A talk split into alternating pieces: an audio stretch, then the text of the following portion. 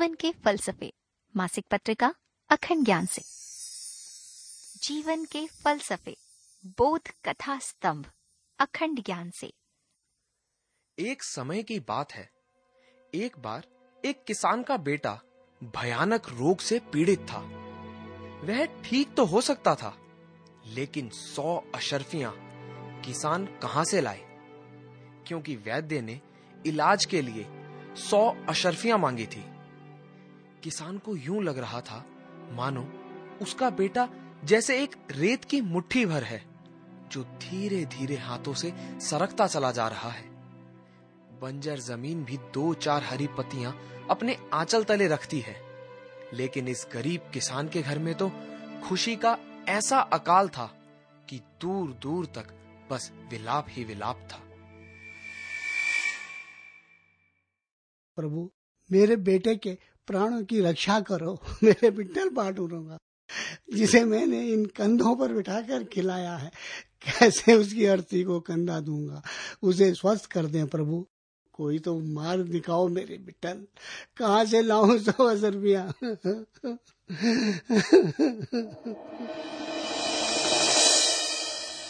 सुनो सुनो सुनो। हर आम और खास को सूचित किया जाता है। कि शिवाजी की सूचना देने वाले को मुगल बादशाह की तरफ़ से 300 अशरफिया इनाम में दी जाएँगी। सुनो सुनो सुनो।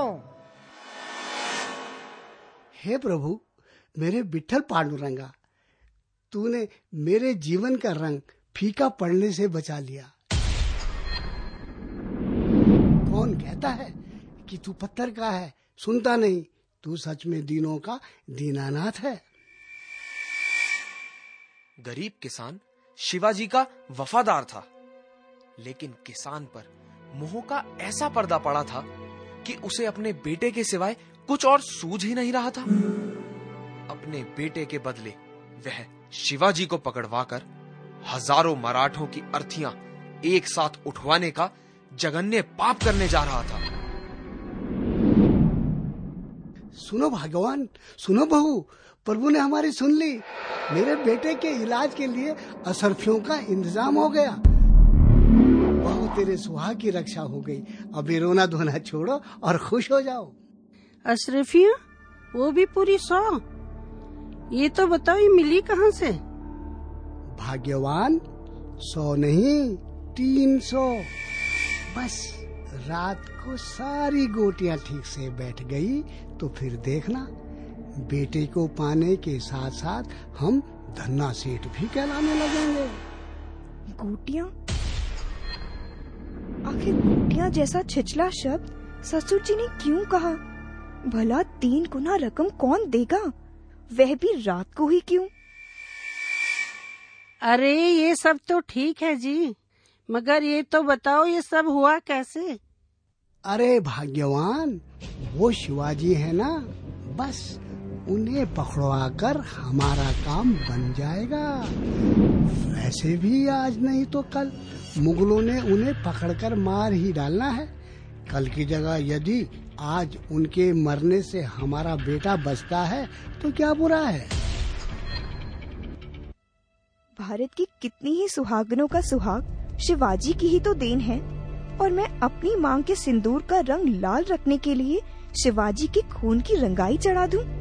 ऐसी सुहागन होने का क्या फ़ायदा, जब हर झलक में बस यही दिखे कि मेरी लाल सुहागन साड़ी का मोल शिवाजी का कफन है नहीं नहीं, मुझे स्वयं पर लिपटी सफ़ेद साड़ी मंजूर है, लेकिन शिवाजी पर लिपटा सफ़ेद कफन नहीं पिताजी बेटे के मोह में इतने स्वार्थी कैसे हो गए? भला किसी की छाती पर आग जलाकर सेकी गई रोटी खाने पर पच सकती है? उन्हें पुत्र प्यारा है, लेकिन शिवाजी के नहीं रहने से कितने पुत्रों की फ़सल अंकुरित होने से पहले ही मसल दी जाएगी। यह उन्हें क्यों समझ नहीं आया? क्या मातृभूमि से बड़ा भी कोई होता है? मैंने तो सोचा था कि मैं अपने बच्चे का नाम शिवाजी रखूँगी। उनकी वीर गाथाएँ सुनाकर उसे भी देशभक्त बनाऊँगी। पर क्या अब उन्हीं वीर शिवाजी की मृत्यु का मैं कारण बनूँगी? शिवा नहीं रहे तो अन्य माताएँ अपनी संतानों को शिवाजी की कथा सुनाते हुए क्या कहेंगी? यही ना कि बच्चों, तुम अपने पिता की छत्र छाया में इसलिए नहीं पल पाए क्योंकि किसी स्वार्थी औरत ने अपने सुहाग के लिए पूरे भारत के सुहागों की बलि चढ़ा दी थी हे पांडुरंगा, शिवाजी तो तेरे साक्षात दूत हैं और दूत की मात्र अवज्ञा करने से लंका जल गई थी और मैं दूत को जलाकर अपनी लंका सजाए रखने की उम्मीद पाल लूँ? ना ना ऐसा हरगिज नहीं होने दूँगी मैं मुझे अपने हित के लिए मेरे ससुर का पुत्र नहीं, बल्कि देश हित के लिए जीजाबाई का पुत्र चाहिए। मुझे मेरा स्वामी नहीं, बल्कि पूरे भारतवर्ष का स्वामी चाहिए, और मैं ऐसा करके ही रहूँगा। सूर्य ढल गया, और चाँद तारों की बारात लिए नभ पर पहुँच चुका था। पर ऐसी बारात, मानो पहली बार देखी थी, जो सन्नाटे से भरी थी।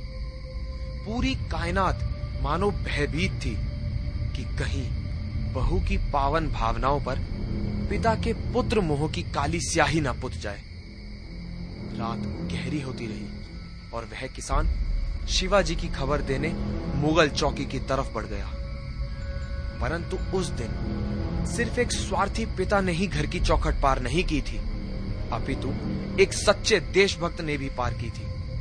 और वह सच्ची देशभक्त थी, उसी स्वार्थी पिता की बहू, जो अपने सारे मोह और स्वार्थ त्याग कर निकल पड़ी थी, अपने देश को बचाने। इतनी घनी रात में आज घर की दहलीज लांग रही हूँ। यह दहलीज मानो लक्ष्मण रेखा सी प्रतीत हो रही है। परंतु लक्ष्मण रेखा केवल सीता जी ने ही नहीं, विभीषण जी ने भी तो पार करी थी ना? और तभी तो उन्हें श्री राम मिले थे। अब आगे जो होगा देखा जाएगा। अब मैं अपने कदम वापस नहीं लेने वाली।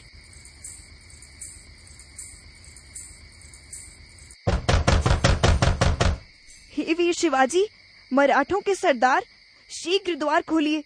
मैं बैरी नहीं, बल्कि आपकी शुभ चिंतक हूँ। कौन हो सकता है इस समय? पर यह आवाज़ कितनी दर्द भरी और सच्ची है। मुझे द्वार अवश्य खोलना चाहिए। अरे अरे, बहन, तुम मेरे चरणों में क्यों गिर पड़ी? उठो, और मुझे बताओ क्या समस्या है। मैं तुम्हारी सहायता करने का प्रयास करूँगा। महाराज, आप शीघ्र अति शीघ्र यह जगह छोड़कर कहीं निकल जाएँ। आपको पकड़ने मुगल सैनिक बस यहाँ आते ही होंगे। मेरे पति के इलाज के लिए हमें सौ अशरफियों की आवश्यकता थी। इसलिए मेरे ससुर जी ने मुगलों को आपका पता बता दिया है और बदले में तीन सौ अशरफियाँ ले ली। मैं अपने सुहाग की रक्षा के लिए पूरे देश की सुहागनों के सुहाग नहीं उजड़ने दे सकती। मुझे लगा था, हमारी क्रांति तो केवल कुछ सैनिकों को आंदोलित कर सकती है। पर साधारण जन के दिलों में यूँ त्याग का झरना फूट पड़ना। यह तो मेरे गुरुदेव की ही कृपा हो सकती है। वरना कौन किसी बेगाने के लिए अपनों का शीश थाली में परोसने की हिम्मत जुटा सकता है? परंतु मैं इतना स्वार्थी नहीं हो सकता, बहन। अपने जीवन का पुष्प खिलाए रखने के लिए मैं किसी दूसरे को मुरझाने नहीं दे सकता। सिर्फ़ इसलिए कि स्वराज को मेरी आवश्यकता है मैं तुम्हें पति विहीन पहाड़ से ज़िंदगी की ओर नहीं ढकेल सकता। मेरे गुरु ने मुझे ऐसी शिक्षा नहीं दी। महाराज, मैं समझ गई कि आपका हृदय इस बात की गवाही नहीं दे रहा, लेकिन देवा, हमें आपके द्वारा स्वराज का सपना साकार होता दिखाई दे रहा है। रही बात मेरे पति की तो कौन सा धरती पर कोई पहली स्त्री विधवा होने जा रही है? मेरी मांग से सिंदूर मिटे, मैं स्वयं को समझा लूँगी। लेकिन इस धरती से मेरे सिंदूर की खातिर शिवा उठ जाए? क्या यह समझाने योग्य होगा? आप मेरे विधवा होने की चिंता ना करें और जल्द से जल्द यहाँ से प्रस्थान करें। बहन, तू क्या जाने मेरा ठाकुर मुझे क्या क्या सिखा रहा है? मैं मर भी जाऊँ तो भी अब कोई गम नहीं। क्योंकि तेरी इस भावना ने मुझे, मेरे दायित्व का और गहराई से एहसास करा दिया है। मैं अवश्य जाऊँगा यहाँ से, लेकिन अपनी बहन के प्यार को स्वीकार कर और उसके सिंदूर की लाज रखकर। लो बहन, यह सौ अशरफियाँ मैं तुम्हें उपहार स्वरूप देता हूँ, ताकि तेरा सुहाग सलामत रहे। निकली तो थी, पति के जीवन का त्याग कर स्वयं को मिटाने के लिए। लेकिन पति का जीवन, भाई का प्यार, देशभक्त होने का गर्व ले भरी झोली के साथ खड़ी हूँ। ऐसा ही होता है। जब कोई महान लक्ष्य के लिए मिटने चलता है तो वह बन जाता है। जब कोई विराट उद्देश्य के लिए अपना सब कुछ न्योछावर करता है तो उससे कई गुना ज़्यादा उसकी झोली में आ जाता है। यही है महान त्याग का उल्टा गणित। आप सुन रहे थे मासिक पत्रिका, अखंड ज्ञान, मई 2017 से कुछ पहलू। जल्द लौटेगी अखंड ज्ञान अगले माह। कुछ और आध्यात्मिक सूत्रों को लेकर, खास आपके लिए। अब मैक्सटर पर भी पाएँ, हिंदी, पंजाबी और अंग्रेज़ी में भी। अखंड ज्ञान का डिजिटल वर्जन इसके लिए लॉग ऑन करें www.djjs.org स्लैश अखंड ज्ञान स्लैश डिजिटल पर. हर माह घर बैठे ही तीनों भाषाओं में अखंड ज्ञान पत्रिका पाने के लिए आप हमारी वेबसाइट www.djjs.org स्लैश अखंड ज्ञान स्लैश सब्सक्राइब पर भी लॉग ऑन कर सकते हैं। सदस्यता शुल्क है भारत में एक वर्ष एक सौ पचास रूपए और तीन वर्ष चार सौ रूपए और विदेशों में तीस यूएस डॉलर पच्चीस, पचास या अधिक पत्रिकाएँ डाक या रेल द्वारा मंगाने के लिए संपर्क करें। शून्य एक एक दो सात शून्य पाँच शून्य आठ आठ आठ पर।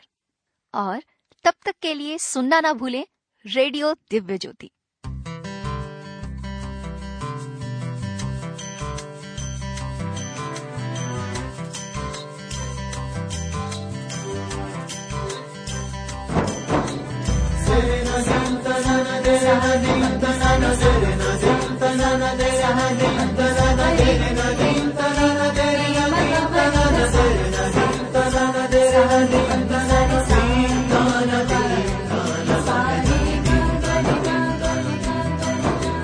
सद्विचारों का प्रसार रेडियो ज्योति जागृति का दिव्य नाम रेडियो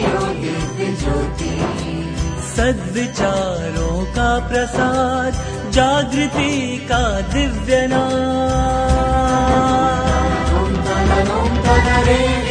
दिव्य ज्योति जागृति का दिव्यनाद